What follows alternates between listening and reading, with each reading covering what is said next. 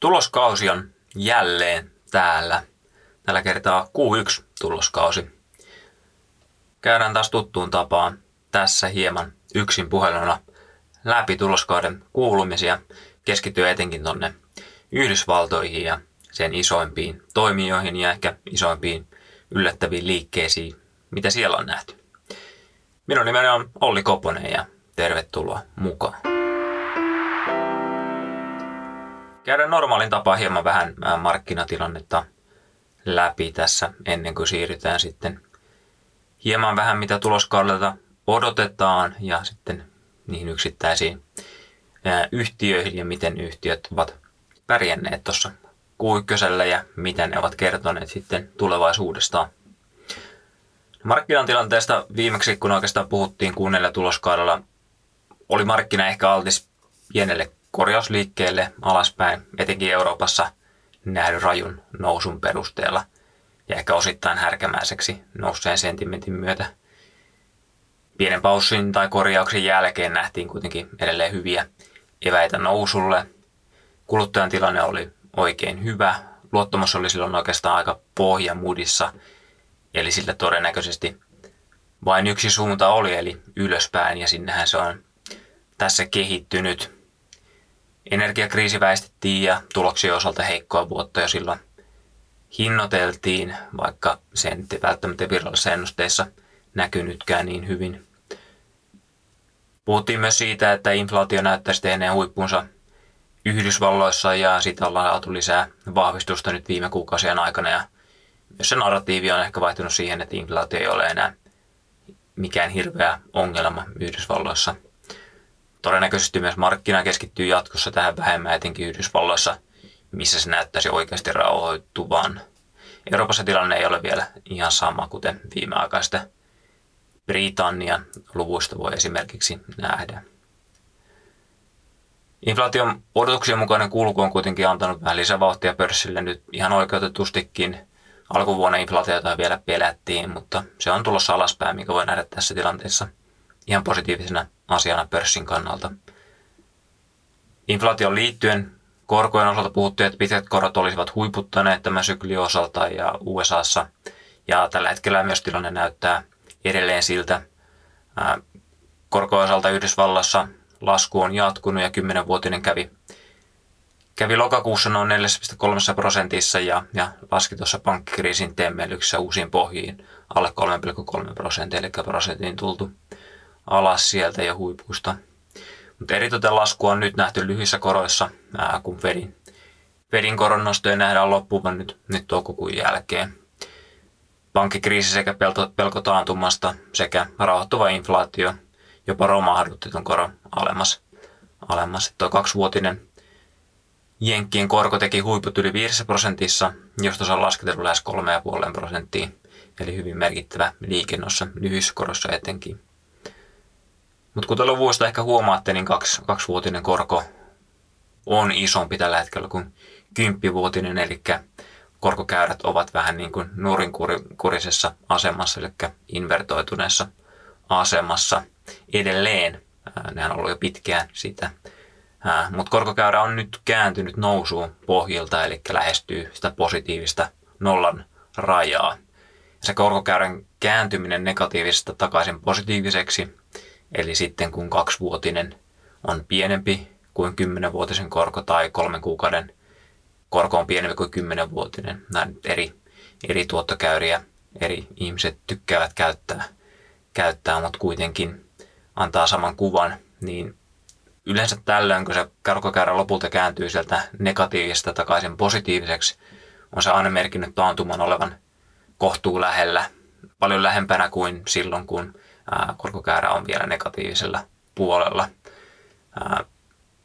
Usein tästä on kuitenkin mennyt vielä useita kuukausia, ellei vuosia jossain tapauksessa, kun taantuma, taantuma on tullut, tullut mutta tota, ihan viimeaikaisina esimerkkinä niin on mennyt vain muutama, tai viimeaikaisessa taantumissa on mennyt vain muutama kuukausi, kun se on tullut. Todennäköisesti tällä hetkellä näyttää, että korot on kuitenkin ää, palaamassa alemmalle tasolle. Ja muistakaa tietenkin se, että, että vaikka tuossa lyhyessä korossa, niin näkyy aika pitkälti se, että mitä Fedin odotetaan tekevän, niin markkina usein kuitenkin tai yleensä tekee sen liikkeen ja Fed seuraa sitten perässä. Se mitä Fed tekee on jo kohtuullisen hyvin markkinoilla etukäteen usein tiedossa ja sitä on usein hinnoiteltu jo pitkälle eteenpäin. Sen vuoksi esimerkiksi nyt varmaan toukokuussa tuleva koronnosto ei tarkoita, että rahoitusoloihin tulisi isoja vaikutuksia tämän, tämän johdosta. Markkina tosiaan tuo Fedin, Fedin ja, ja niin kuin muutenkin käännettä korossa hinnoittelee ja Fedin korkoja nähdään enää nousevan kerran toukokuussa, josta sitten lähtölaskenta koronlaskuille alkaisi sitten varmaan todennäköisesti. Tai odotetaan, että heitä loppuvuonna sitten korkoja saattaisi laskea. Korot näyttää tosiaan siis edelleen olevan laskutrendissä Yhdysvalloissa ja, ja moni inflaatio pysytessä, pysytellessä taka-alalla kohtuullisen varmaan houkutteleva sijoituskohdekin nykyympäristössä. Jos ajatellaan, että taantuman tullessa korot todennäköisesti laskevat lisää, ää, inflaation rahoittuessa korot todennäköisesti laskevat lisää, kun Fed, Fed todennäköisesti ää, mm, paussaa oman, oman tota, koronnostonsa ja, ja niin kuin se inflaatio ei ole enää ongelma, eikä sen tarvitse enää heijastua niihin korkoihin. Ää, sitten taas toisaalta, jos inflaatio jatkaa vahvana, korkopaine varmaan pysyy taloudessa kovana, mikä ajaa tätä menoa lopulta kohti niin kuin talouden ongelmiin, mikä johtaa sitten taas lopulta koronlaskuihin. Et varmasti niin kuin moni sijoittaja tällä hetkellä näkee, että, että riskituotto suhde on, on näissä koroissa, etenkin, etenkin Yhdysvalloissa, niin ihan mielekästä, kun kuitenkin saadaan jo saadaan ihan hyviä tuottoprosentteja, tuottoprosentteja nykyisillä tasoilla. Meillä tuli pankkikriisikin tässä välissä, mutta se ei oikeastaan muuttunut isompaa kuvaa tuosta markkinoista. Antoi ehkä vähän pensaa liekkeihin korkojen laskulle, mikä entisestään antoi eväitä sitten nousulle, kun ainakaan vielä systeemi ei ole, ei ole ajatunut minkäänlaisen kriisiin. Viime aikoina vetäjät ovat vähän vaihtuneet, että teknologiaosakkeet on vetänyt ja pankit kärsineet aika merkittävästikin, ainakin pienemmät pankit. Ja teollisuuskin ottanut osumaa taantumapuheista ja taantuma-indikaattoreista, joista puhutaan myöhemmin vähän lisää. Mutta yleisesti niin pienen sivuttaisliikkeen jälkeen nähtiin pientä korjausliikettä tosiaan markkinoilla alaspäin, mutta nousu jatkui sen jälkeen korkeammalle edellä mainittujen tekijöiden avittamana. Jos Eurooppaa katsoo, niin siellähän nousu on ollut erittäin vahvaa ja osakeindeksit ovat lähellä huipputasojaan niin Eurostoksin osalta kuin DAXinkin osalta. DAX laski kuitenkin lähes 7 prosenttia tuloskausien välissä ennen kuin jatko lähemmäs sitten kohti uusia huippuja – eli nyt ATH-lukemiaa. Se on ollut noin tällä viikolla noin prosentin päässä noista ATH-lukemista, eli eh, lokakuun pohjalta nähty, nähty yli 30 prosentin nousu, eli hyvinkin, hyvinkin vahvassa nousun markkinassa sinänsä ollut DAX ja lähellä, lähellä uusia huippuja. Ei voi ehkä sanoa, että voi, en, on, on enää karumarkkinassa, ellei sitten nousu pysähtynyt tuohon, mutta jos on prosentin päässä ATH-luvuista, niin varmaan sitten – se karhumarkkina ei enää pidä paikkaansa. Jenkeissä indeksi ottivat myös pientä korasliikettä alaspäin tuloskauden jälkeen, mutta ovat sitten jatkaneet hyvässä nousussa. SP500 on noussut lokakuun pohjilta nyt vähän alle 20 prosenttia, ää, mutta viime aikana meno on ehkä hieman hiipunut. Eikä indeksi ole oikeastaan mennyt mihinkään joulukuun alusta, jos katsoo. Ehkä niin kuin edestakaista sahoista lukuun ottamatta – Kuten tuostakin huomaatte, niin jos Euroopassa nostaa yli 30 pinnaa ja, ja Jenkeissä alle 20 pinnaa, niin selkeä, selkeä veto ollut tai vetovastuu tai paremmin pärjännyt tuo Eurooppa ja Euroopan osakeindeksi ainakin tuossa keskisessä Euroopassa. Sitten taas jos katsoo niin kuin Nasdaqia, joka kärsi aikaisemmin näistä korkojen noususta, on näiden korkojen laskun myötä piristynyt ja noussut enemmän kuin tuo SP500 oli noussut lokakuun puolelta yli 20 prosenttia. Et sinänsä tuossa ihan viime aikoina vähän tuo, vähän tuo vetovastuu ja vaihtunut ja teknologiaosakkeet myös ollut hyvässä verossa. Ylipäätänsä jos katsoo markkinaa, markkinaa niin näyttäisi olevan edelleen nousutrendissä.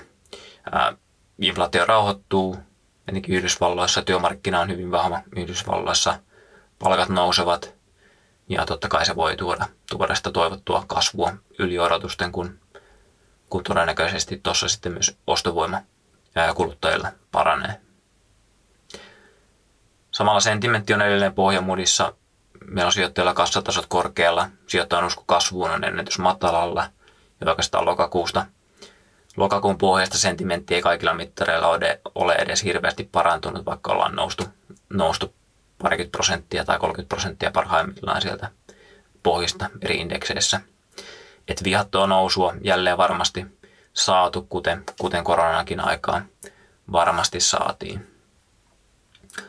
Samalla nyt tässä niin kuin myllerryksessä, mitä on nähty pankki, pankkimaailmassa ja muutenkin talouden epävarmuuden kasvaessa ja ehkä inflaatio vähän rauhoittuessa, niin keskuspankkien taseet on myös kääntymässä, jos katsoo vaikka 12 kuukauden, kuukauden muutosta keskuspankkien taseiden, taseessa, niin tota, se lasku on kääntymässä, kääntymässä ehkä pikkuhiljaa siihen, että, että tota, niitä aletaan jälleen, jälleen tota, laskemaan, anteeksi, anteeksi kasvattamaan, kasvattamaan ja tota, se totta kai tukee myös sitten pörssien, pörssien tasoa ja totta kai USAssakin tuo likviditeetti tämän myötä on ollut, on ollut ihan hyvällä tasolla ja sekin on tukenut, tukenut tuota pörssi, pörssinousua ja totta kai heikentänyt myös sitten USA-dollaria, kun tarjontaa on ollut enemmän ja USA-dollarin heikentyminen usein tukee riskisentimenttiä. Mutta kuitenkin nyt viimeaikaisen nousun jälkeen moni indeksi ja osake on noussut voimakkaastikin. että jos katsoo vaikka Nasdaqia, joka on riippuvainen sitä korkojen kehityksestä, niin se on jopa vähän karannut sitä koroilta.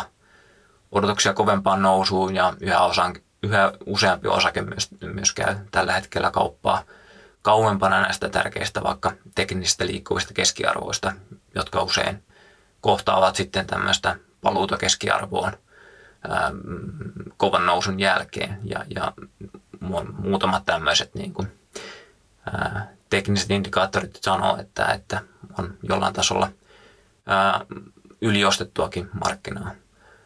Lisäksi ehkä niin talouden puolelta niin taantumapelot on nyt aika kohtuullisen korkealla ja tällä viikolla, tällä viikolla varsinkin niin tota, ää, saatiin taas lisää, lisää dataa siitä, että taantumaindikaattorit näyttää, näyttää, että taantuma olisi tulossa lähiaikoina – että tällä viikolla tullut ja paljon seurattu Philly Fed Business Survey, joka kertoo periaatteessa yrityksen luottamuksesta talouteen, niin se on jo laskenut finanssikriisin tasoille.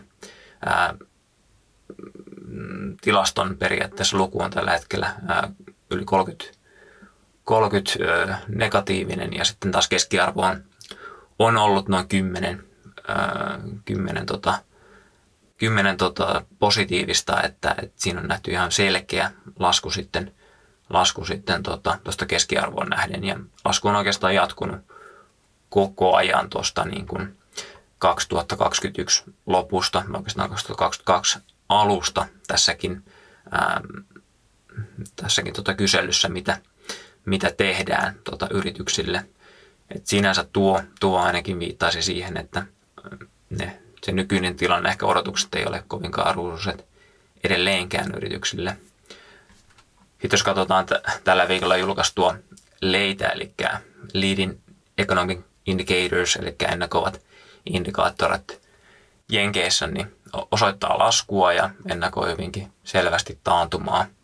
Et vuositason lasku on leissä tällä hetkellä jo 8 prosenttia, joka on niin kuin aika lähellä noita edellisten edellisten kriisien, kriisien niin kuin tasoja jo tällä hetkellä ja mm, kuitenkin mm, tällä hetkellä osakeindeksit ovat aika lähellä, lähellä niitä ATH-tasojaan ja korotkin ovat vielä, vielä verrattain korkealla, korkealla tasolla, kun taas sitten aikaisemmissa pohjissa. Osakkeet oli, oli aika hyvin laskenut ja, tai oli aika selvästi huippujen alapuolella ja, ja niin kuin eivät ainakaan lähellä ATH-tasoja ja korot. Korkoja oli jo laskettu, laskettu sitten Yhdysvaltain tai niin kuin keskuspankkien toimesta ja sitten myöskin markkinakorot olivat selkeässä laskussa. Ja kyllä niin kuin katsoo, miten, miten hyvin ää, tai niin kuin miten Lei tällä hetkellä ennustaa taantumaa, niin seuraavan 12 kuukauden aikana pitäisi tulla, tulla taantuma tämänkin indikaattorin mukaisesti. Ää, ja useinhan, usein tämä on myös pitänyt paikkansa, mutta totta kai sitä ei voi varmuudella tietää, että, että, että missä vaiheessa lopulta, lopulta ää, se taantuma tulee. Ja, mutta niin kuin se selkeä signaali näistäkin ennakoivista indikaattoreista on saatu Yhdysvalloissa.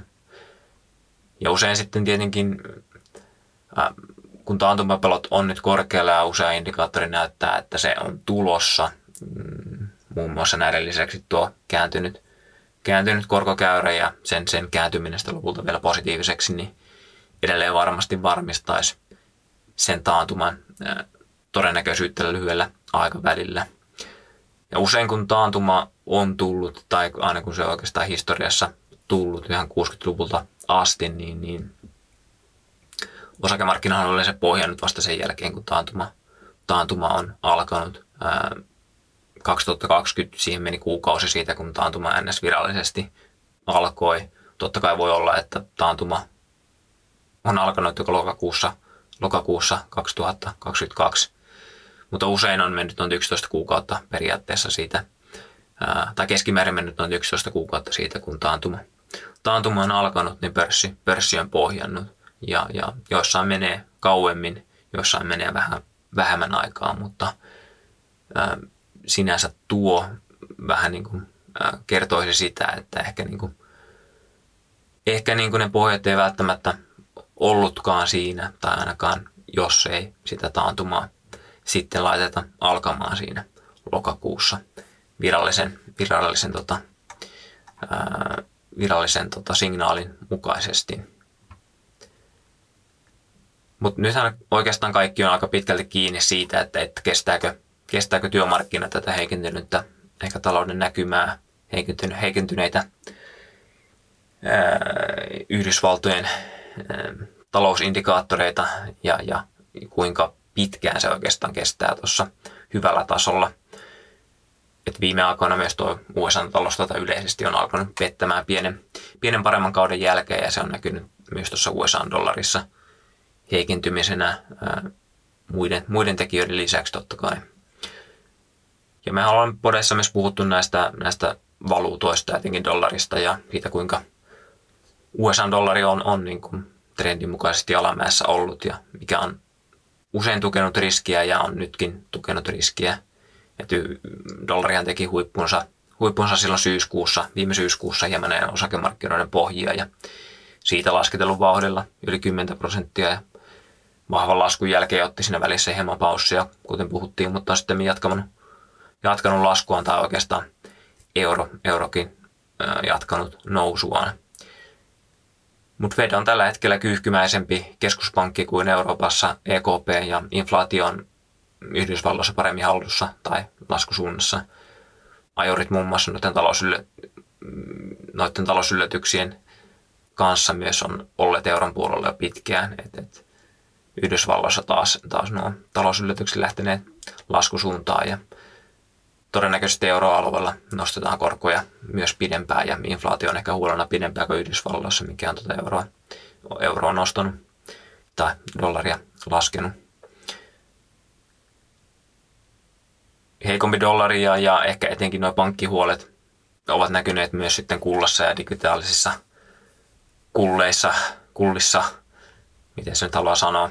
Eli kulta ja kryptot ovat nousseet tai jatkaneet nousua lokakuun pohjalta oikeastaan – Kulosta on ruvettu puhumaan oikeastaan vasta pankkikriisin yhteydessä, mutta silloin on ollut vahvaa vetoa oikeastaan viime syyskuusta lähtien jo. Yllätys, yllätys, dollarin laskun alkamisen aikoihin lähti kultakin nousuun. En ole itse mikään kullan, kullan asiantuntija, mutta totta kai laskevat reaalikorot ja dollarin heikkous ovat ajaneet voimakkaasti odotuksia korkeammista kullahinnoista yhdessä sitten tuon pankkitalletuspaniikin kanssa. Ja vahvan nousun jälkeen kulta on kuitenkin tällä hetkellä aika monen sijoittajan huulilla, eikä se aina välttämättä ole tällä paras paikka ostaa välttämättä varoja semmoisesta assetista silloin. reaalikorkoihin ja dollarinkin nähden kullan nousu on ollut aika, tai ollut vähän niin normaalia voimakkaampaa tässä viime aikoina. Ja spekulantit on lisäksi aika harvinaisen, harvinaisen longina kullassa tällä hetkellä, mikä ole kovin hyvä cocktail, totta kai ehkä sille jatkonousulle. Mutta se siitä markkinasta mennään tuloskauteen tarkemmin. Hyvin tässä pörssi on, on kehittynyt, mutta ehkä niin odotetun tuloskehityksen realistisuus ja se taantuman todennäköisyyden kasvu USA päivä päivältä aiheuttaa enemmän ja enemmän epävarmuutta tuon nousun kestosta. Paljon saa kuitenkin mennä ns. peresilleen, että, että, että syksyn pohjat tässä rikotaan omasta, omasta näkökulmasta. Tosiaan mennään SP 500 sen odotuksiin tässä, tässä ensin. Ylipäätänsä viime tuloskausi, jos muistatte, se oli oikeastaan pettymys SP 500 osalta ja tulokset laskivat noin 5 prosentilla, kun odotukset oli, olivat noin 3 prosentin tienoilla. Energiasektori oli hieman odotuksia heikompi, kun tuloskasvuodotukset oli jo monta kvartaalia siellä olleet sektorien, sektorien kärkeä.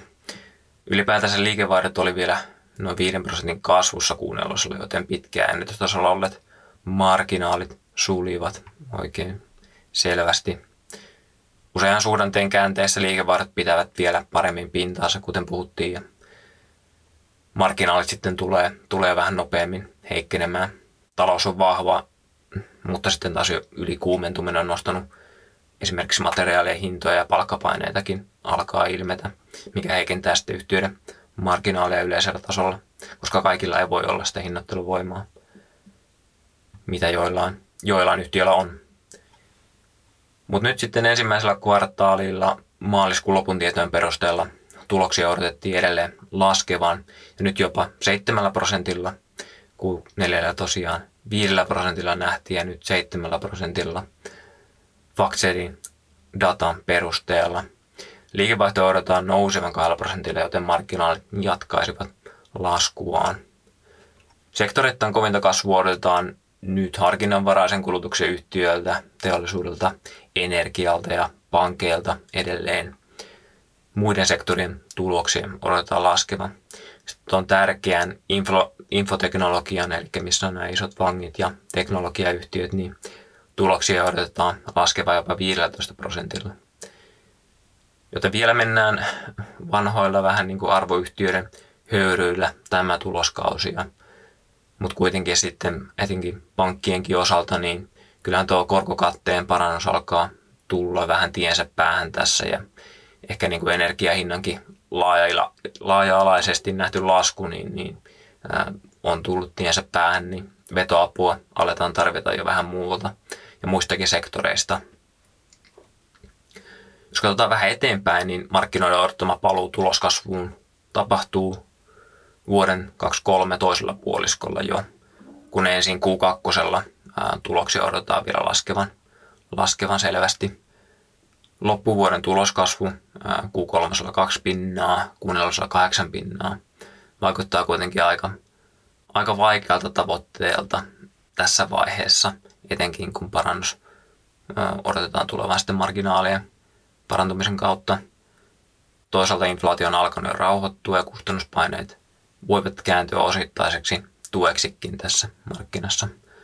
Samalla palkat tukevat kuluttajien kulutusta sekä ostovoimaa, mikä voi piristää tuota tuloskasvua kyllä ihan, ihan hyvinkin ja todennäköisestikin. Mutta voihan tämä olla pörssin kehityksellekin pieni riippakivi, joka pitää sitä joka pitää sitä ehkä alolla, ellei saa selkeitä askelia ja merkkejä siihen, että, että miten tuo loppuvuoden sekä ensi vuoden tuloskasvu saadaan aikaiseksi. Et, et selkeästi etsitään tässä tuloskaudessa nyt merkkejä siitä, että, että miten, miten loppuvuonna päästään sitten siihen parempaan tuloskasvuun, vaikka Q2 varmaan voi olla, että, että niin kuin yhtiöt kommentoivat vielä Q2 ja alkuvuoden olevan, olevan heikkoa. Koko vuodelle ennusteet povaavat tosin enää noin prosentin tuloskasvua, eli aika lailla välivuosi tulossa sitten SP500 tuloskasvun osalta tänä, tänä vuonna. Mutta vuodelle 2024 odotetaan jo yli 10 prosentin tuloskasvua heikomman 2023 vuoden jälkeen. Sinänsä tuo on uskottavasti perusteltavissa, sillä yhtiöt tulevat usein matalasuhdanteesta ulos paremmassa kunnossa, fokusoituen kasvaviin alueisiin ja investoiden, mutta toisaalta ainakaan vielä tulokset eivät ole merkittävästi edes laskeneet, mistä ne voisi sitten voimalla palautua. Jos mennään miltä tähän mennessä näyttää tuloskausi, niin tulokset ovat olleet jopa merkittävästi odotuksia parempia kuitenkin, mikä luo, luo sitten sitä toivoa sinne, että loppuvuonna saadaan sitä parempaa tuloskasvua aikaan. Että positiiviselle yllätyksille on, on varaa. Pankit tietenkin pärjäsivät erittäinkin hyvin tässä tuloskauden alussa ja tuloslasku olisi nyt jäämässä alustavien tietojen valossa 6 prosenttiin, kun odotus oli siinä noin 7 prosentissa. Tämä on Faxetin tietojen mukaan. Ja kun oikeastaan puolitoista viikkoa on tässä tuloskautta melkein mennyt, tai pari viikkoa oikeastaan tuloskautta mennyt, niin 90 prosenttia, 90 prosenttia yhtiöstä on ylittänyt tulosodotukset. Ja ihan kuriositeettina, niin tämä on kovin aloitus tuloskaudelle sitten vuonna 2012. Eli niin kuin selvästi odotuksia on laskettu ehkä liiankin alas, liiankin alas tässä tuloskauden kynnyksellä. Pankkien pärjätessä hyvin näyttäisi, että tässä systeeminen finanssikriisi ainakin toistaiseksi vältettiin, mutta sitten taas tiukempi luotonanto vaikuttaa ehkä reaalitalouteen. Että teollisuuden yrityksen kommentit ovat olleet vähän hidastuvaan päin ja, ja vähittäismyynti muun muassa Jenkeissä jäi nyt tuossa viime mittauksessa odotuksissa, odotuksista. Ja investoinnit, jotka yleensä kärsivät tästä luotonannon heikkoudesta, ovat tosi vielä pysyneet ihan kohtuu vahvoina, mutta esimerkiksi sitten teknologiainvestoinnit ja esimerkiksi osakkeiden nostot, jotka sitten Jenkeissä ja SP500 yhtiöllä on tärkeitä, voi kärsiä noista tiukemmista luottooloista, mitkä tässä nyt on tullut esiin. Ja se voi tosiaan sitten alkaa hidastamaan näkymiä noille yhtiöille. Eli sinänsä en vielä hyppisi ilosta tuloskauden aloituksen takia. Totta kai tuloskausi on vielä hyvin kesken. Vähän alhaisemmat korot ovat vähän avittaneet syklisiä aloja kuitenkin Jenkeissäkin ja asuntopuoli on jo vähän hieman palautunut. Ja myöskin teknologiapuolen osakkeet ovat ainakin hyötyneet parantuneesta diskonttokorkonäkymästä lyhytaikaisesti ainakin. Jos me katsotaan vähän Bloombergin dataa, niin, niin sen mukaisesti kun 72 yhtiötä oli raportoinut, niin tulokset oli ylitetty 5 prosentilla. Et, et, ja tota, kovinta yllätystahtia on juuri ollut siellä harkinnanvaraisen kulutuksen yhtiöllä, missä tulokset ovat olleet jopa 20 prosenttia parempia kuin odotettiin. Tosi vain viidennes näistä on tällä hetkellä raportoinut, mutta tuo oli kuitenkin se ala, mistä odotettiin, odotettiin kovinta, ää, kovinta kasvua ja näyttää, näyttää että tota, on vielä mennyt odotuksia, odotuksia paremmin näin alkuvaiheessa sillä sektorilla. Finanssialalta saadaan nyt vähän parempi tai kokonaisempi kuva kuin, kuin muilta sektoreilta. Ja siellä tulokset on ylitetty keskimäärin 7 prosentilla. Ja se käy aika selvä, selvästi tuossa myös yhtiökohtaisessa läpikäynnissä, että pankkien tuloskausi on käynnistynyt hyvin, mutta totta kai siellä sitten pienemmät pankit ja ne, jotka tästä ää, kriisistä ehkä kärsivät, niin ovat vielä tulossa. Tosiaan hyvin alkanut tuloskausi näin, näin tota Jenkeissä muutaman ensimmäisen viikon, viikon osalta ja tosiaan tulokset ylittäneet, tulokset ylittäneet odotukset, odotukset aika selvästikin. Mennään sitten niihin yhtiökohtaisiin ää, tuloskohokohtiin. Ää, tällä viikolla jo liuta yhtiötä raportoi, mutta aloitetaan kuitenkin viime viikosta ja, ja tota, pankeista, pankeista, koska siitä saa aika hyvän kuvan, kuvan jenkki, jenkkitaloudesta ja käydään niitä tässä ensin nippuna läpi. Jenkkien isoin pankki JP Morgan raportoi viime perjantaina ja tulosohjeistus oli, oli erittäin vahva ja osake nousi lähes 8 prosentilla perjantaina viime perjantaina. Antaa aika raikuvan lähtölaukauksen tuloskaudelle kaikkien näiden pankkikriisihuolien jälkeen. Yhtiön liikevaihto kasvoi 25 prosenttia vertailukaudesta noin 39 miljardia, kun markkinat odotti noin 37 miljardia. Se ylitti noin 7 prosentilla odotukset, eli iso ylitys näinkin isolle tota, pankille kuin JP Morgan on. Nettokorkotulot ylittävät ennusteet selvemmin, mikä selittää sitten myös tulorivin kasvua. Että noin muut ei-korkopohjaiset tulot kasvoivat vähemmän. Ja oikeastaan koko kasvu tuli tästä korkojen nousun aiheuttamasta tulosta tai tuloksesta. Markkinapuolella, eli siellä missä on investointipankkitoiminta ja, ja treidaamisen liiketoiminnat, niin liikevoitto laski 4 prosenttia – et isointa lasku on edelleen tuolla investointipankkipuolella, joka kärsii tästä epävarmasta tunnelmasta ja kiristyneistä rahoitusoloista ja ää, heikosta pääomamarkkinoista. Hyvin kokonaisuudessaan kehittynyt liikevaihto ja korkotulot valuu aika hyvin myös tuonne tulokseen, kun kuluissa pystyttiin pitämään kuria aika hyvin päällä. Nettotulos oli 12,6 miljardia, mikä tekee noin 4,1 dollarin osakekohtaisen tuloksen ja toi osakekohtainen tuloskasvu vertailukaudesta jopa 55 prosenttia ja ylitti odotukset yli 20 prosentilla. Eli selkeä ylitys tuossa tulospuolella myös tuon hyvä liikevaihdon ansiosta. Se on kyllä äärimmäisen hyvä suoritus tämä kokoiselle pankille. Luottotappiovarauksia totta kai kiinnitettiin jälleen erityistä huomiota, kun pankkikriisiä ja kaikkea hässäkkää ollut tässä – ne kasvavat yli 50 prosentilla 2,3 miljardiin, mutta olivat aika lailla kuitenkin linjassa odotuksiin, että et niissä ei nähty mitään selkeitä yllätyksiä. Talletukset JP Morganilla laskivat hieman vertailukaudesta, mutta oli kuitenkin odotuksiin nähden tai odotuksien mukaisella tasolla, eikä merkittävää pankkipakoa ainakaan isommista jättiläistä olla nähty. Lainamäärät jopa kasvoivat, mitä pankki antoi ulos vastavuoroisesti, että sinänsä se on ihan terve, terve merkki. Yhtiön kommenttien mukaan kvartaali oli vahva ja raportissa toisteltiin, kuinka vahvasti pankki pystyy toimimaan tässä epävarmassa pankkimarkkinassa, korostaen totta kai omaa hyvyyttään. Pankin toimitusjohtaja Jamie Dimon sanoi myös markkinasta, että edelleen kuluttajat ovat terveitä ja kuluttavat oikein hyvin. Maksuliikenne on vilkasta ja tuottaa, tuottaa rahavirtaa ja tuo maksuliikenteen vilkkaus selviää kyllä myöhemmin Amexinkin tuloksesta. Jamie näkee kuitenkin inflaation pysyvän korkealla ja tämän pitävän korot korkealla, mutta niin se pankki varmasti haluaa ajatella. Tuo nyt on vähän päinvastaista sitä, mitä ehkä markkina tällä hetkellä näkee ja, ja miten, miten se inflaatio on tässä kehittynyt.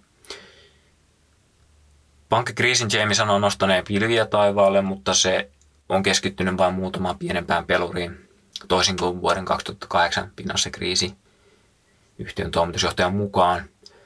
Lainoitusoloja hän näkee, näkee kuitenkin tota, tämän takia kiristyvän ja nähtäväksi jää, vaikuttaako tämä sitten kuluttajiin tai yrityksiin voimakkaammin.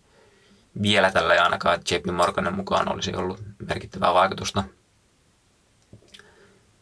Sitten vielä kirsikkana kakun päälle JP Morgan nosti omaa korkotuloennustetta ja nyt odottaa sen koko vuodelle olevan noin 81 miljardia, mikä ylitti edellisen ohjeistuksen jopa 10 prosentilla.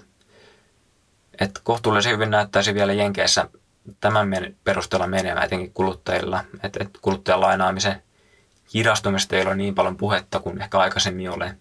Aikaisemmin puhuttiin, että autolainat ja asuntolainat selkeässä laskussa. Ja sitten taas viime, syky- viime kesäkuussa Jamie Dimon puhui talouden hurrikaanista, niin sen on ainakin saatu toistaiseksi väestettyä.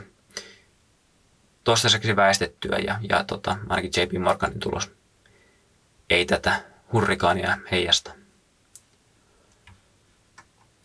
Myös toinen pankki Citigroup kertoi viime perjantaina odotuksia paremmasta tuloksesta ja liikevaihdosta, mutta varoitteli USA kuluttajan pehmeydestä, mikä oli ehkä hieman JP Morganin sanoman vastaista – Pehmeästä kuluttajasta huolimatta osake nousi perjantaina noin 5 prosentilla erittäinkin vahvan tuloksen ansiosta. Liikevaihto nousi 4 prosentilla noin 21 miljardia ylittää odotukset noin 20 miljardissa, eli nousi eli ylitti odotukset noin 7 prosentilla.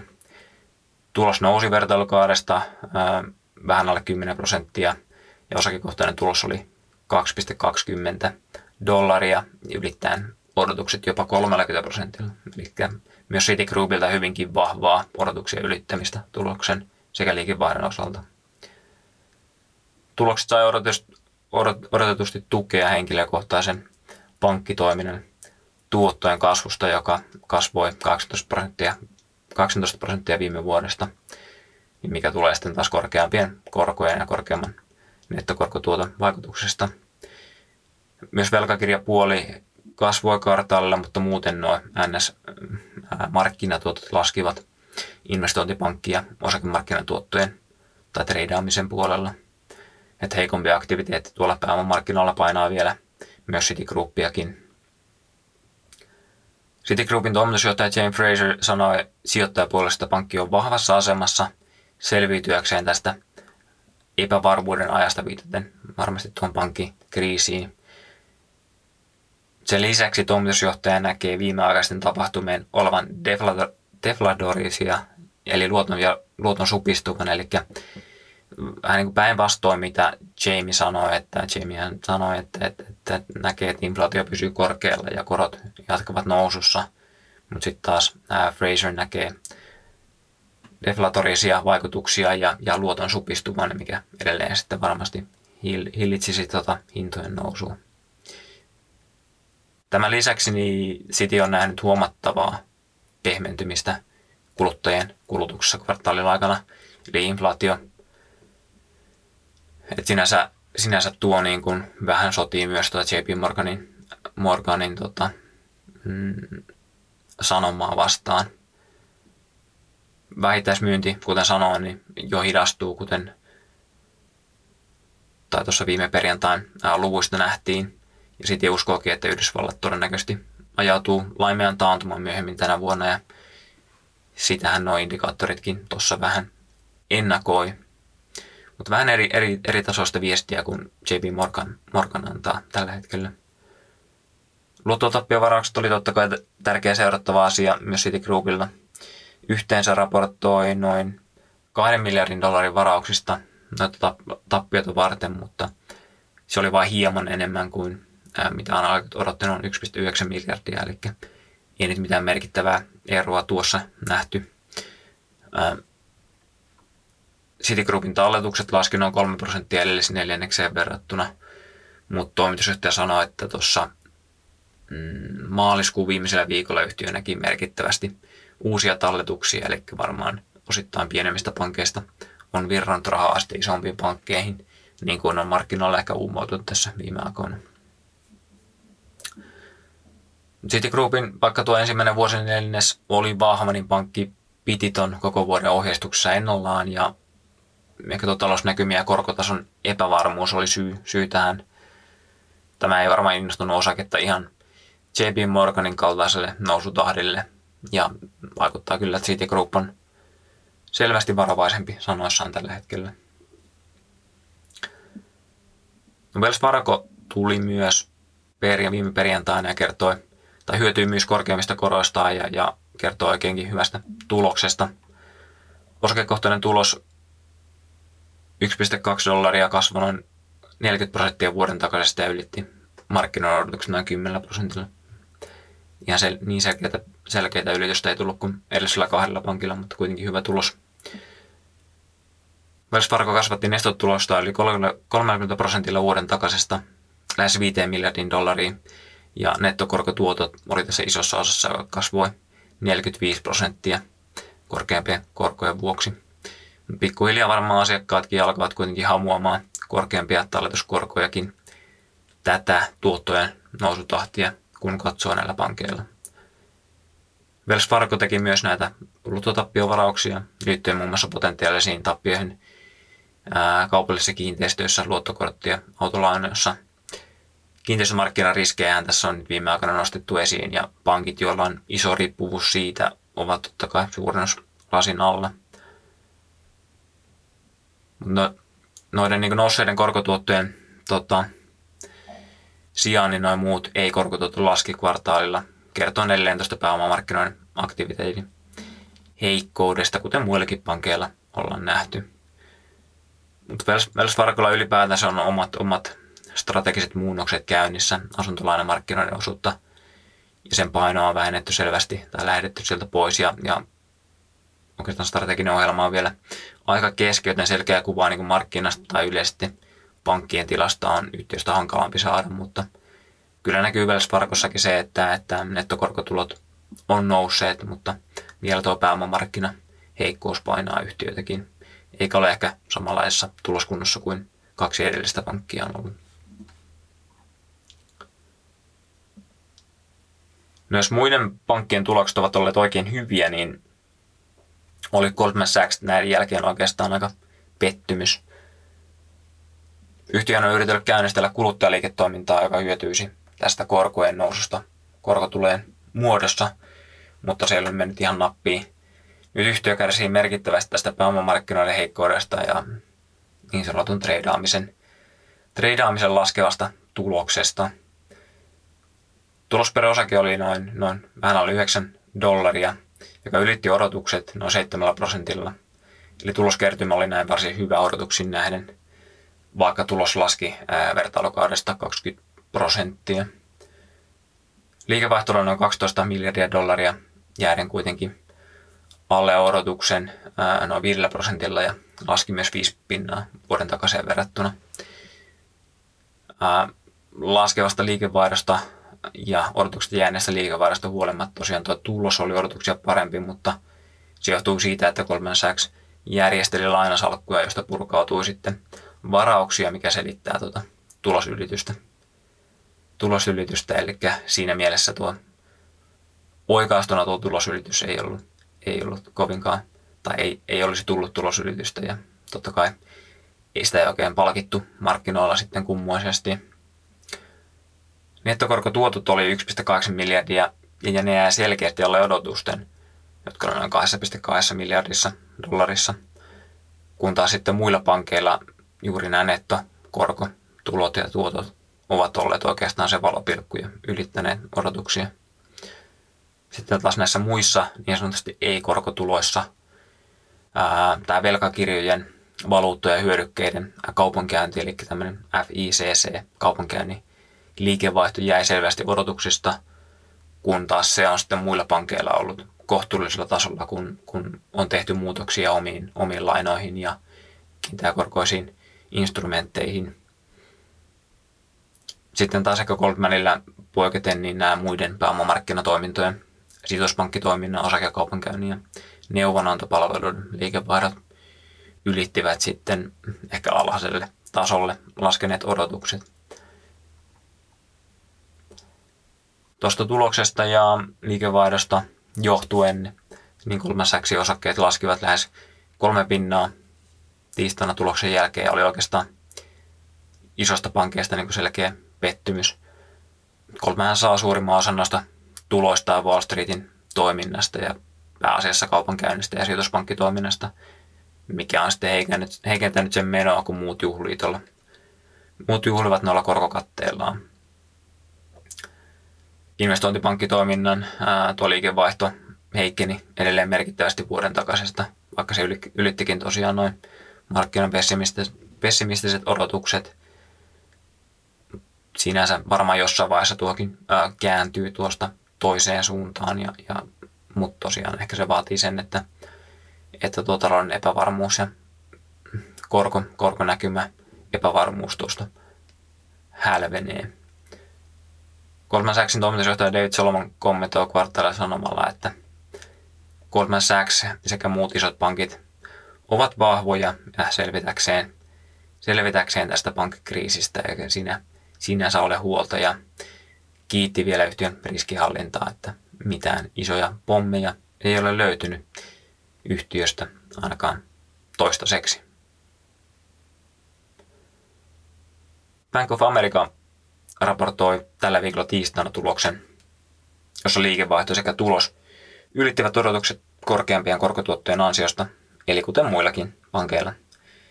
Pankin osake oli tuloksen jälkeen parimpina nousussa, mutta heikkeni sitten markkinan mukana ja ehkä Goldmanin, Goldman Sachsin tuloksen vanavedessä.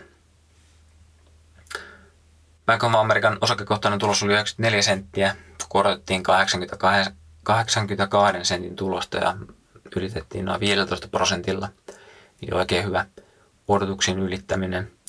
Myös liikevaihto ylitti odotukset noin 5 prosentilla. Eli samaa, sama sarjaa kuin aikaisemmin hyvin päränneet pankit, jotka on ehkä enemmän sitten siellä kuluttajaliiketoiminnassa ja pankkiliiketoiminnassa mukana. Bank of Americallakin nettokorkotulot nousivat jopa 25 prosentilla edellisvuodesta, mutta sen sijaan noin muut tuotot kasvoivat vain 1 prosentilla. Huomin arvosta on, että tuo Goldmanin säkä, sakannut FC, FICC-kaupankäynti yllättäen kasvoi lähes 30 prosenttia asiakkaiden reagoidessa korkujen muutoksiin. Ja tämä myös ensisijaisesti avitti pankkeja ylittämään analyytikoiden odotukset. Siinä on vähän ihmeellistä, että kaikilla tuo ei vedä kuitenkaan. Bank of American toimitusjohtaja Brian Monahan, monihan sanoi, että jokainen liiketoimintasektori menestyy hyvin ja yhtiö kasvoi organisesti, organisesti hyvinkin vahvassa tahdissa kvartaaliaikana. Pankki jatkoi samalla TJin sanojen mukaan ää, seitsemännen peräkkäisen kvartaalin operatiivisen marginaalin tai suhteellisen kannattavuuden parantamista. Sinänsä hyvin kehittynyt myös Bank of American tulos tässä viime kvartaalin aikana.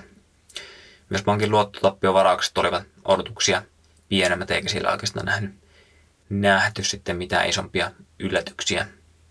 Et Amerikan pankillakin näyttäisi menevän siis kohtuullisen hyvin.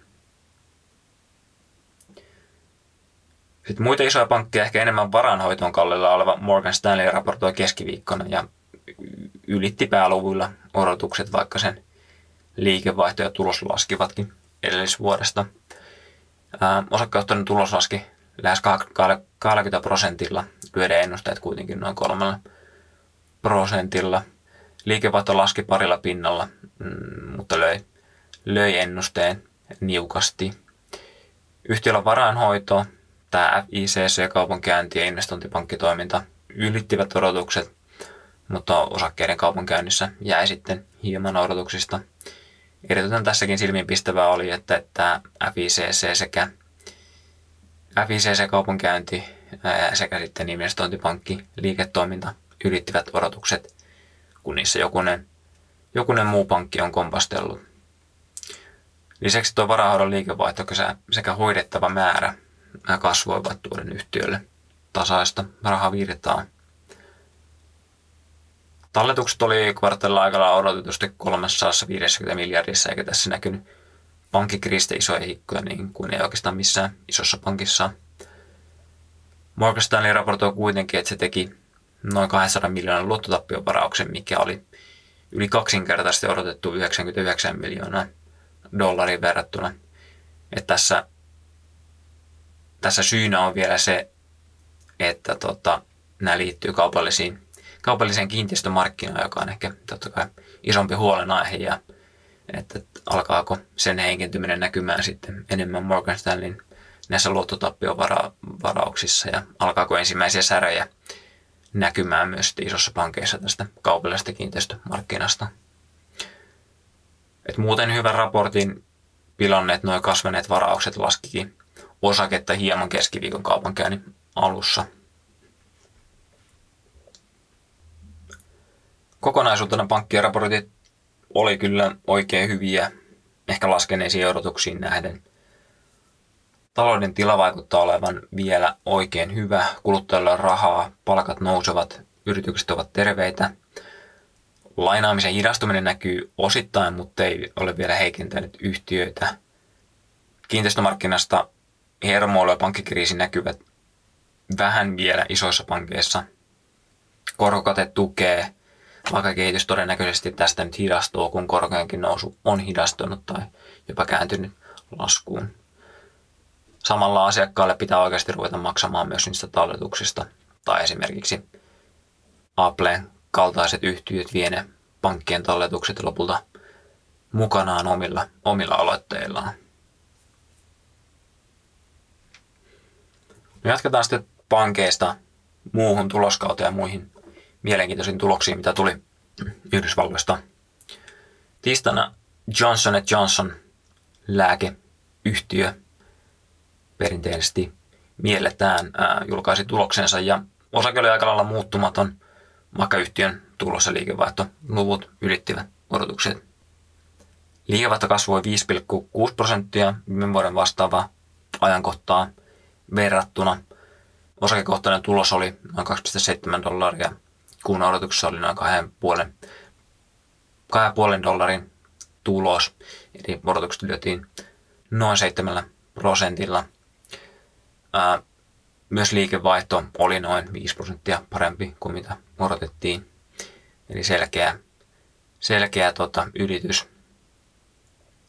Johnson Johnsonin raporttia pidetään ja tulosta usein pidetään monien lääke- ja terveysalan yhtiöiden suunnannäyttäjänä, mikä tekee siitä sinänsä tärkeän yhtiön tässä tuloskauden alussa. Yhtiö myös nosti kuluvan vuoden ohjeistusta hyvän tuloksen lisäksi. Yhtiö odottaa nyt liikevaihdon olevan keskimäärin noin 98,5 miljardia, mikä oli noin miljardi enemmän kuin viime raportissa annettu. Myös tulosohjeistusta nostettiin keskimäärin noin 10,65 dollariin, kun se aikaisemmin oli, noin, oli 10,55. Eli tulosohjeistus nousi, nousi noin prosentilla, mutta on sekin, on sekin jotain näinkin isolle yhtiölle. Jokaisella sektorilla menee ää, yhtiön ää, toimitusjohtajan mukaan hyvin. Kuluttajapuolen ää, liiketoiminnassa, ää, lääkepuolen liiketoiminnassa sekä sitten terveyslaitteessa, terveyslaitteessa. Toimitusjohtaja Josep Volk totesi, että Q1 kasvu oli paljon vahvempaa jokaisella sektorilla kuin Q4, ja tämän vuoksi he sitten nostivat ohjeistusta ja ovat hyvinkin, hyvinkin luottavaisia vuoteen 2023. Tämä tietää sinänsä ihan hyvää myös muiden lääkealan yhtiöiden kehityksille, ehkäpä ää, tai healthcarein tai, tai terveysalan sektorin tuloksien odotettiin laskemaan nyt merkittävästi Q1 20 prosentilla. Ja sinänsä tämän jälkeen luvussa voi olla hieman nousuvaraa, jos, jos Big Johnsonin puheesta voi jotain päätellä. Netflix raportoi tiistaina pörssin sulkeutumisen jälkeen ja oli aika lailla ennallaan sahailtuaan tuloksen jälkeen voimakkaasti alas ja sen jälkeen ylös. Liikevaihto oli linjassa odotuksiin noin 8,16 miljardia ja myös osakekohtainen tulos oli hyvin lähellä odotettua ollen noin, ollen noin 2,88, kun odotuksessa oli 2,86, eli hyvinkin, hyvinkin lähellä odotuksia. Liikevaihto kasvoi 4 prosentilla ja piristyi hieman kuun 4 2 prosentin kasvusta, mikä oli totta kai hyvä huomata. Q2 kasvuennuste tosiaan eteenpäin osittaa, osoittaa jälleen hiipumista, mikä oli vähän ehkä negatiivista tässä raportissa. tuloslukujen sijaan niin tilaamäärät oli kuitenkin tuloslukuja isompi pettymys. Maksavien tilojen muutos Q1 oli ää, positiivinen noin 1,75 miljoonaa, kun odotuksessa oli noin 2,4 miljoonan tilaajien lisäys, eli tämä jäi yli 30, tai tämä jäi lähes 30 prosenttia odotuksista.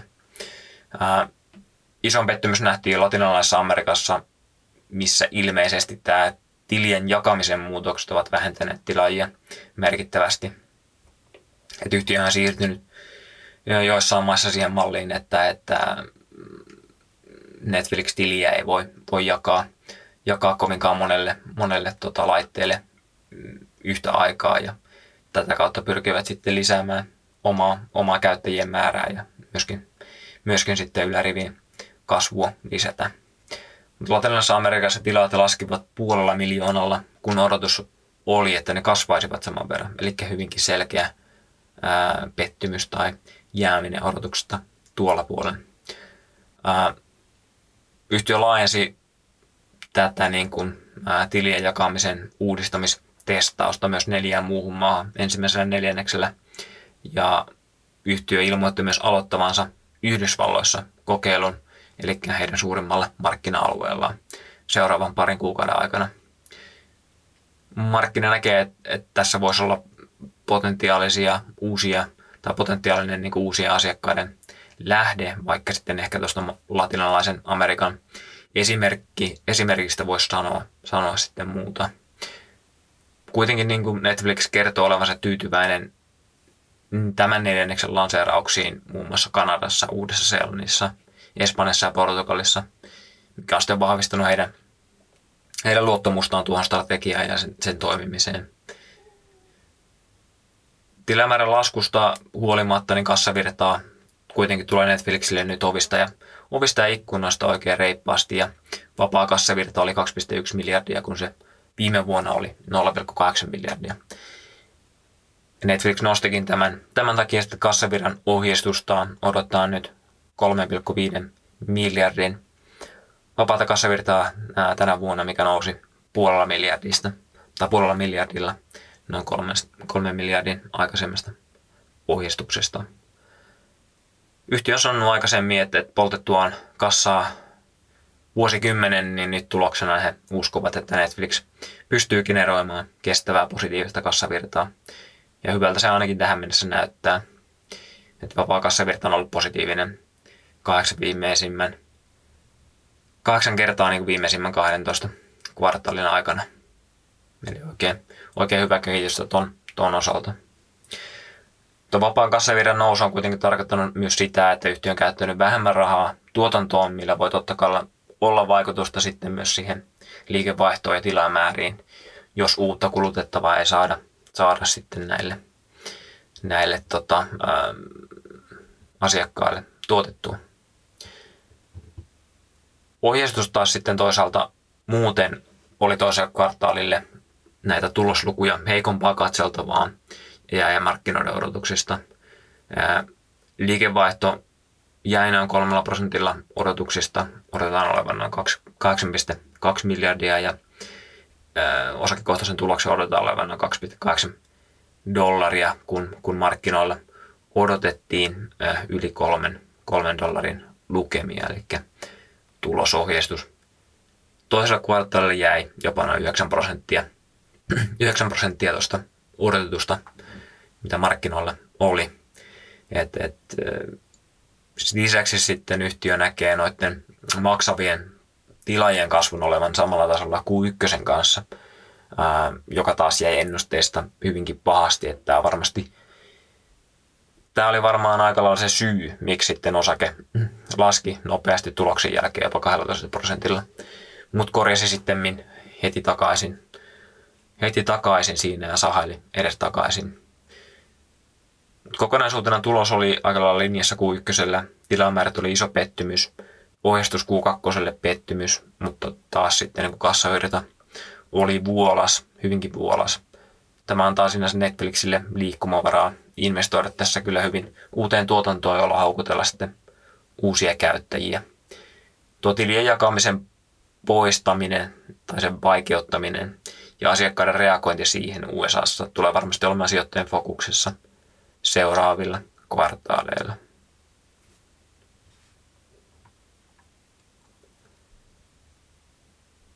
Lentoyhtiö United Airlines raportoi myös tiistaina ja totta kai lentoyhtiöt on hyötynyt matkustamisen palautumisesta ja se nähtiin myös United Airlinesin tapauksessa.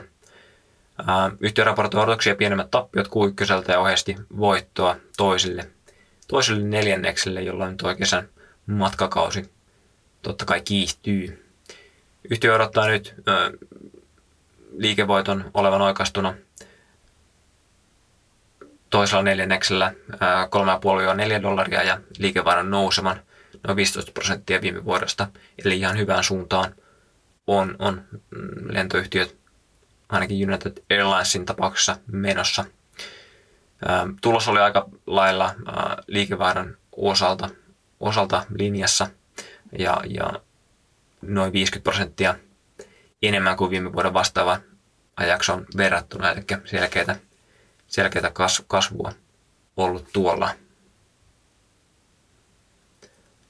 Myös tosiaan tappio oli, to, oli ensimmäisellä kvartaalilla odotuksia pienempi, ää, noin 59 senttiä, kun taas ää, aikaisemmin ää, se on ollut ää, yli 4 dollaria tappiolla ja, ja odotukset oli myös noin 73 sentin tappioissa United Airlinesille Et näyttäisi, että niin kuin lentoyhtiöillä tuo tilanne on kehittynyt parempaan suuntaan ja totta kai se viesti myös sitten pankki, pankkiyhtiöillä on ollut se, että matkustamiseen käytetään sekä sitten luottokorttiyhtiöillä on ollut se, että matkustamiseen käytetään nyt hyvin paljon rahaa ja, ja United Airlinesin lisäksi niin myös muut jo aikaisemmin raportoineet lentoyhtiöt ovat tätä viestiä toistelleet, että ää, sinänsä tuo ää, kysyntätilanne näyttää hyvältä. Siirrytään sitten keskiviikkoon, jolloin kaikkien huulilla totta kai oli Teslan, Teslan tota, tulos. Ja Teslassa on jälleen tapahtunut kvartaalin aikana jonkin verran. Tesla toimitti kvartaalin aikana ennätysmäärä autoja, noin 423 000 kappaletta, ja on jatkanut hinnan laskuja myös, myös kvartaaliaikalla. Musk haluaa ilmeisesti, ihmisillä on Tesla ja myös on kommentoinut, että ihmisten halu omistaa Tesla on, on korkea ja usein vain hinta on esteenä. Tesla vyöryttäminen markkinoille halvemmilla autoilla pelaa varmaan heidän pidempään peliin, missä, missä muiden markkinaosuuksia syödään olemalla markkinajohtaja myös hinnoissa. Tämä varmaan pitäisi nyt näkyä sitten marginaalissa sillä tehokkuuslinjastoissa ja varmasti myös materiaalin hinnat tuskin ovat laskeneet useita kymmeniä prosentteja hinnanalennusten aikana. No itse tulos oli oikeastaan kohtuu linjassa, mutta marginaalit, marginaalit pettivät odotuksia enemmän. Osake oli aftermarkkinassa torstai-aamulla noin 6 prosentin laskussa. Liikevaihto nousi jopa 24 prosentilla noin 2,3 miljardiin, 23,3 miljardiin olen tosiaan myös aika lailla niin linjassa 23,4 miljardin ennusteen kanssa. Oikaistu EPSI laskee 21 prosenttia 86 senttiin, jääden vain sentillä 85 sentin odotuksista, eli ei nyt mitään hirveää pettymystä tuossa tuloksessakaan. Marginaalit kuitenkin jäävät odotuksia enemmän. Bruttomarginaali jäi 19,3 prosenttiin, kun odotuksessa oli 21,2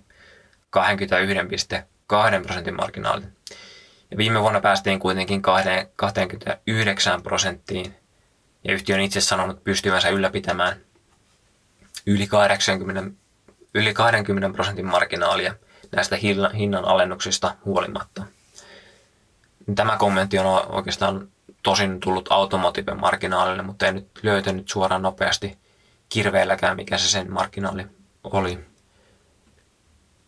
Marginaalissa ei varmasti vielä koko hinnan alennusvaikutus vielä näy ja se on saattanut sijoittajia hieman tässä nyt hermostuttaa tuloksen yhteydessä raportin yhteydessä. Samalla kun yhtiö on laskenut näitä auton keskihintoja, on noin raaka-aineiden materiaalien, raaka materiaalien ja sitten myös esimerkiksi logistiikan hinnat olleet noussa kvartaalilla, mikä selittää aika hyvin tuota marginaalien laskua. Yhtiö kuitenkin sanoo, että tämä on hallittua marginaalien laskua ja esimerkiksi tehtävän tehokkuuden ja kapasiteetin nousun tulisi tukea marginaaleja jatkossa. Jos marginaalit jäi odotuksista, niin myös vapaa kassavirta jäi selvästi odotuksista ja ennusteista ollen noin 440 miljoonaa odotetun 3,2 miljardin sijaan. Ja ilmeisesti ilman valtion tukia se olisi ollut jopa negatiivinen tällä kvartaalilla. Että tuo kassavirta oli niin kuin hyvin selvästi poikkeava siitä, mitä markkinoilla odotettiin ja varmasti se osaltaan tuon markkinaalipettymyksen myötä vaikutti tuohon osakkeen laskuun, kun ohjeistuksessa ja näkymissä ei oikeastaan ollut merkittäviä muutoksia. Et sinänsä siis kohtuu rauhallinen kvartaali Teslalle, alkureaktiot jää aika maltillisille tasoille. Ää, nyt sitten ehkä torstaina laskua tuli enemmän niin kuin tulos, tulospäivän jälkeisenä päivänä. Et kyllä tuossa niin marginaalit ja kassavirta pettivät, mutta sitten taas isossa kuvassa niin yhtiö menee varmasti ihan haluamaansa suuntaan ja kerää sitä markkinaosuutta, jotta voi sitten hyödyntää tälle isolle automassalle omia palvelujaan.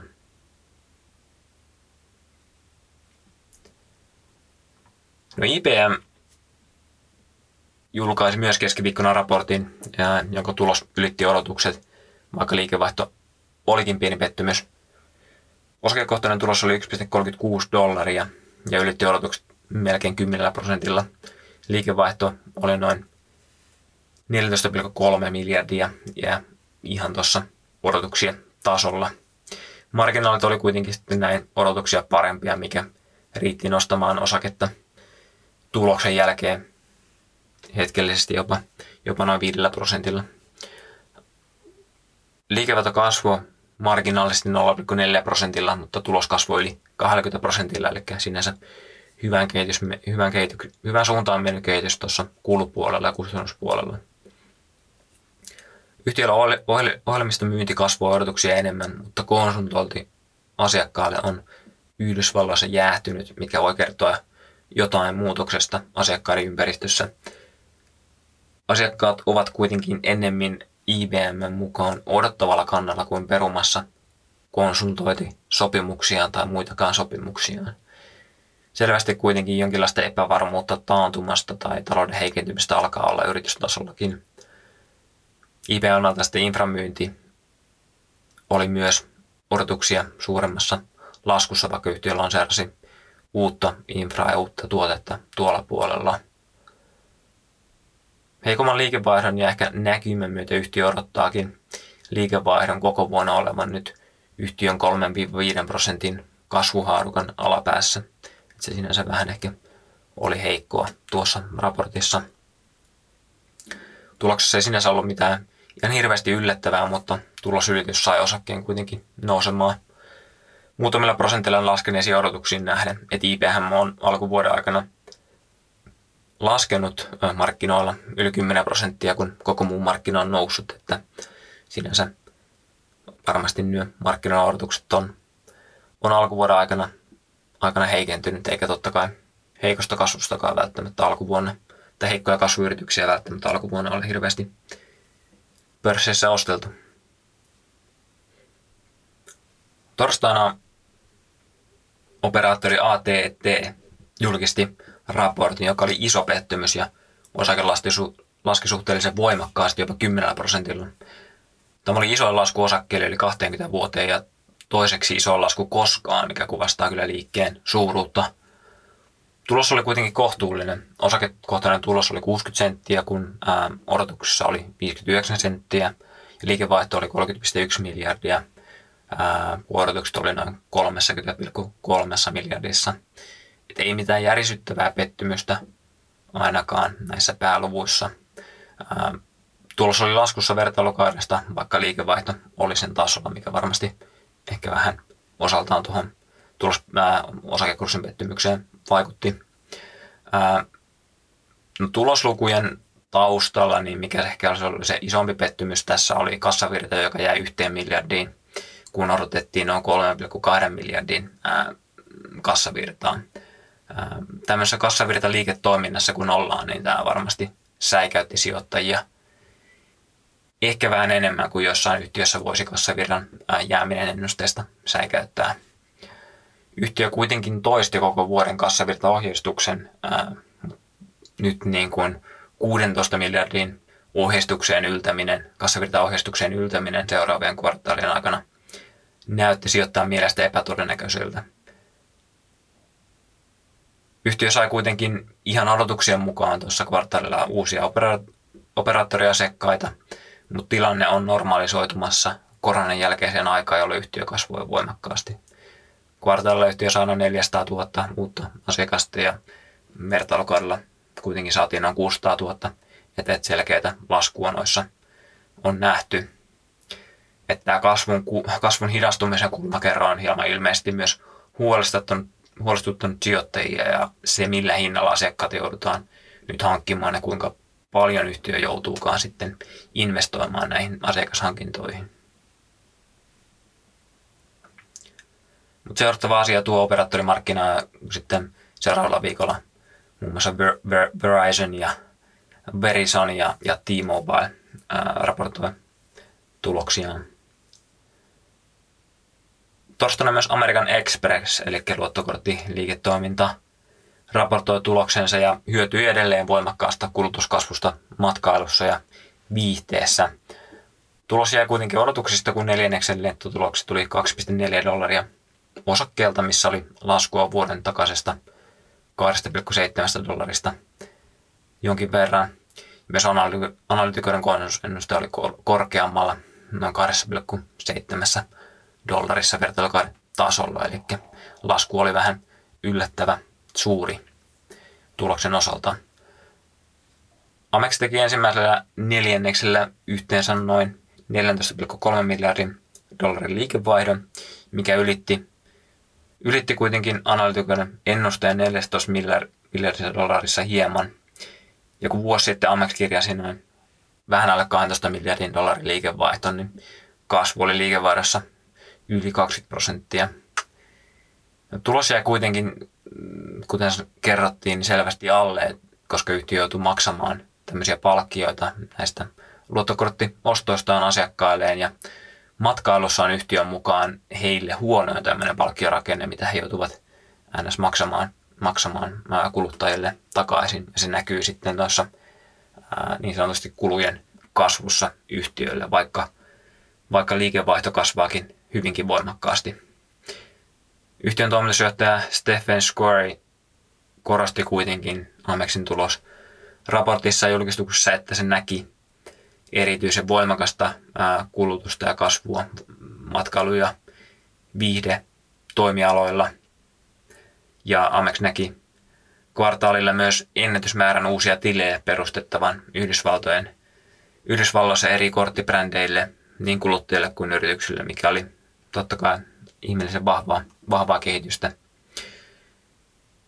Tuosta tulospettymyksestä huolimatta, niin, niin yhtiö vahvisti koko vuoden näkymät, joiden mukaan liikevaihto kasvaa 15-17 prosenttia ja osakekohtainen tulos on vähän päälle 11 dollaria osakkeelta. Että Amex siis odottaa, odottaa, että tulostaso paranee merkittävästi vuoden loppupuolella, sillä Q1 kuitenkin jäätiin noista odotuksista – Yhtiö myös sanoi seuraavansa tavaroiden ja palvelujen kulutusta, joka hieman hidastui Yhdysvalloissa kvartaalin aikana, mutta yhtiön asiakkaat ovat selvästi olleet sitkeitä tässä hitaamman kasvun ja korkean inflaation ympäristössä, mutta jossa, taas, jossa niin yhtiön mukaan tällä hetkellä ollaan. Näyttää, että, että kyllä kuluttajat kuluttaa ja matkailee ja, ja tällä hetkellä niin kortti firmat kiittää, mutta kyllä heilläkin niin kuin näyttäisi jonkin verran olevan tuossa marginaalipuolessa haasteita, ainakin Amexin osalta.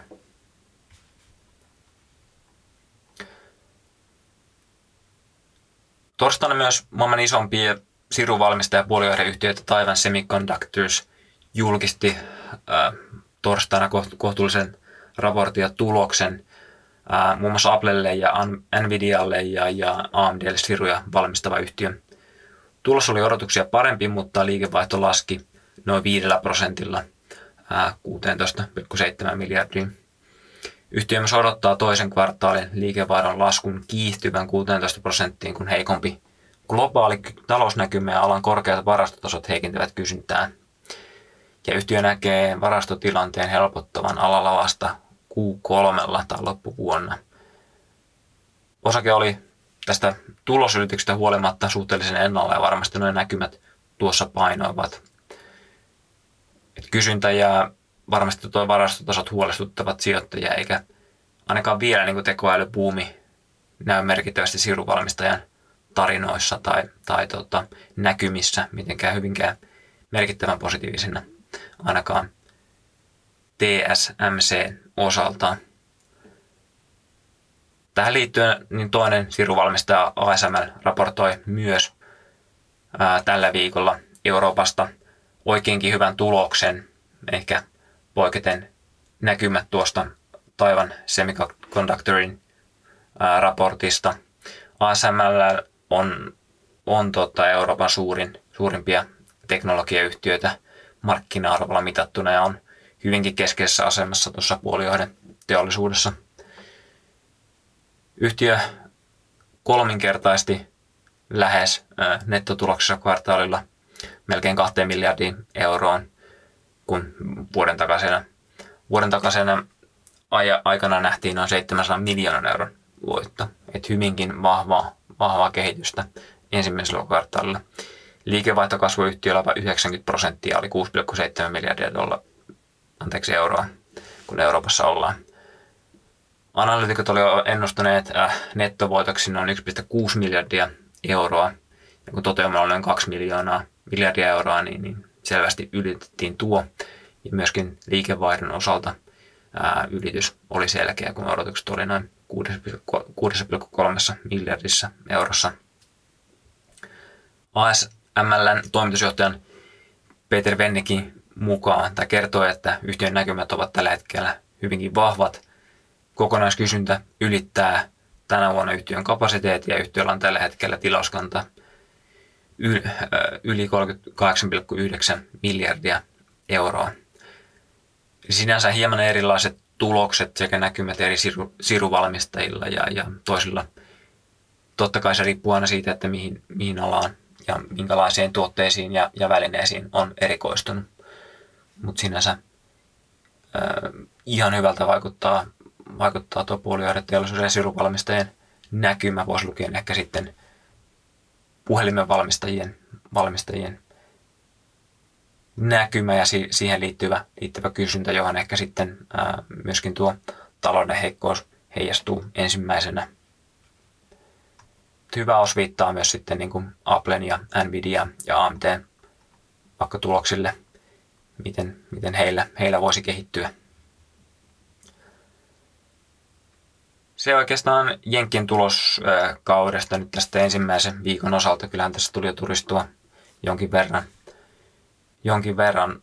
Otetaan vielä lopuksi pieni katsaus Suomeenkin. Meillä odotuksessa on nyt Q1, että, että liikavaihdot kasvavat edelleen 7 prosentin vauhtia, mutta operatiiviset tulokset laskevat 2 prosentilla. Tarina on oikeastaan aivan sama kuin Q4 oli. Liikavaihdot kasvavat vielä inflaationkin voimin, mutta marginaalit kutistuvat yhtiöille. Keskiössä alkaa olla kysyntätilanne tällä hetkellä sekä sitten talouden heikkojen vaikutuksien arviointi. Yhä useammalla yhtiöllä haasteena tulee olemaan heikentynyt kysyntä, joka voi aiheuttaa hintojen korotuksia, myös aiheuttaa tai vaikeuttaa, niin kuin, vaikeuttaa näitä hintojen korotuksia ja myös sitten aiheuttaa sitä kautta kannattavuuspaineita, kun ne hintojen, hintojen korotukset eivät enää mene läpi. Lisäksi vaikka tuo inflaatio on nyt rauhoittumassa, on kulut noussut edelleen esimerkiksi palkoissa ja, ja rahoituskuluissa. Sitä kautta tuo tuloskasvu on vaatinut hyvinkin vahvaa hinnoitteluvoimaa näin yleisellä tasolla puhuttuna. Ja Juhalla olikin tästä vielä pidempää ja parempaa ennakkoa tästä Suomen ja meidän odottamasta tuloskaudesta Suomen osalta ja voitte käydä katsomassa tämän viikon tämän viikon tota, aamukatsauksesta vielä sieltä vähän pidempää kommenttia. Mutta hyvin, hyvin samanlaiset odotukset, jatkuvaa ää, laskevaa tuloskasvutrendiä odotetaan. Saa nähdä sitten, että ää, onko tällä hetkellä tai onko tuloskasvu jo selkeästi heikompaa kuin odotetaan. Suomessa saatiin tällä viikolla ihan hyvin myös tuloskautta jo liikkeellä, vaikka hyvin pieni osa yhtiöstä on raportoinut. Kokonaisuutta on tosiaan siis vielä hyvin vaikea sanoa, tai sanoa sitä oikeastaan yhtään mitään, mutta nostetaan nyt muutama, muutama poiminta tuosta, niin voitte itse sitten meidän sivulta raporteista ja videoista käydä ää, katsomassa tarkemmin sitten. Isommista yhtiöistä on Nokia avasi tällä viikolla pelin ja Nokian tulos oli kyllä selkeä pettymys markkinoilla osakkeen laskettua 9 prosentilla. Nokian liikevaihto kasvoi 10 prosentilla hieman odotuksia voimakkaammin, mutta tulos jää markkinoiden ennusteesta selittäen kyllä tätä osakkeen laskua. Yhtiön kommentit taloudellisen, taloudellisen ympäristön epävarmuudesta ja sen vaikutuksesta asiakkaiden ostokäyttäytymiseen voitiin myös nähdä negatiivisena asiana. Nokiasta tosiaan videota, raporttia ja parempaa analyysiaatelta meidän sivullamme. Ehkä yksi asia, mitä voisi vielä nostaa esiin tuloskaudesta, oli yksi tulosvaroitus, joka saatiin torstaina. Stora Enso nimittäin alensi omaa tulosennustettaan olennaisesti alhaisemmaksi ja odottaa 2-3 operatiivisen liiketuloksen olevan merkittävästi pienempi kuin vuonna 2022. Sinänsä mikä tässä oli ehkä merkittävä koko yleisen pörssin ja talousnäkymän kannalta oli, että mistä syyt tulosvaroitukseen tulivat – Markkinanäkymän heikentyminen on jatkunut alalla Stora mukaan ja kiihtynyt vuoden ensimmäisen neljänneksen loppua kohti. eli ei ole millään tasolla niin kuin nähty helpottumista tuolla.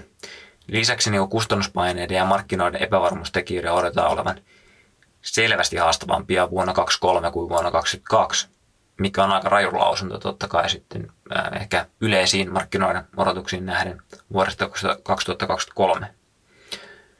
Tuo heikentynyt markkinatilanne vähentää edelleen kuluttajien luottamusta Stura ensin mukaan, ja tämä taas johtaa yksityisen kulutuksen laskuun, jolla on vaikutusta Sturan kaikkiin toimialoihin. Ja yhtiö odottaa myös kustannusten nousun, energian, puun, kemikaalien vaikuttavan konsernin katteisiin. Et, et, kyllähän tuo niin kuin talousnäkymä ja yhtiön talousnäkymä on yhtiön kannalta kohtuullisen ää, karuakin luettavaa, ää, tai miten hän on sitä kommentoinut, ää, että myös tuohon yksityiseen kulutukseen liittyen. Et mielenkiintoista on seurata, tuleeko muulta yhtiöltä samanlaista viestiä näkymissä, kun iso teollisuusjyrä aloittavat ensi viikolla tuloskauden kunnolla. YITltähän tuli tänään perjantaina jo, jo myöskin negatiivinen tulosvaroitus tämän vuoden tuloksestaan, sillä asuntomarkkina on ollut erittäin heikko ja kuluttajat sekä sijoittajat on varmasti olleet asuntoostoissaan erittäinkin varovaisia ja jos tehneet niitä ollenkaan. Tämä on ollut nähtävissä myös kauppamäärissä, mitä, mitä on raportoitu markkinoilta ylipäätänsä. Sitten taas metsäyhtiöillä tiedettiin, että tilanne oli alkaen tiettävästi tukala, ja ennen Stora Ensoahan Metsäport kerkesi jo näkymät heittämään uusiksi. Mutta siinä ehkä ne kommentit eivät olleet näin, näin kovia, ehkä rajuja yleisestä talouden tilasta.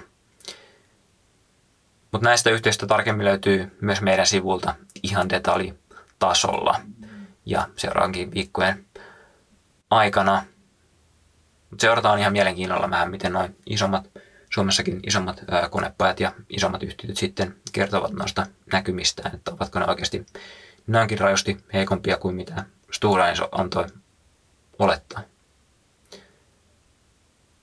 Mutta päätetään tältä viikolta tähän. Kyllähän tässä tuli jo turistua ihan tarpeeksi.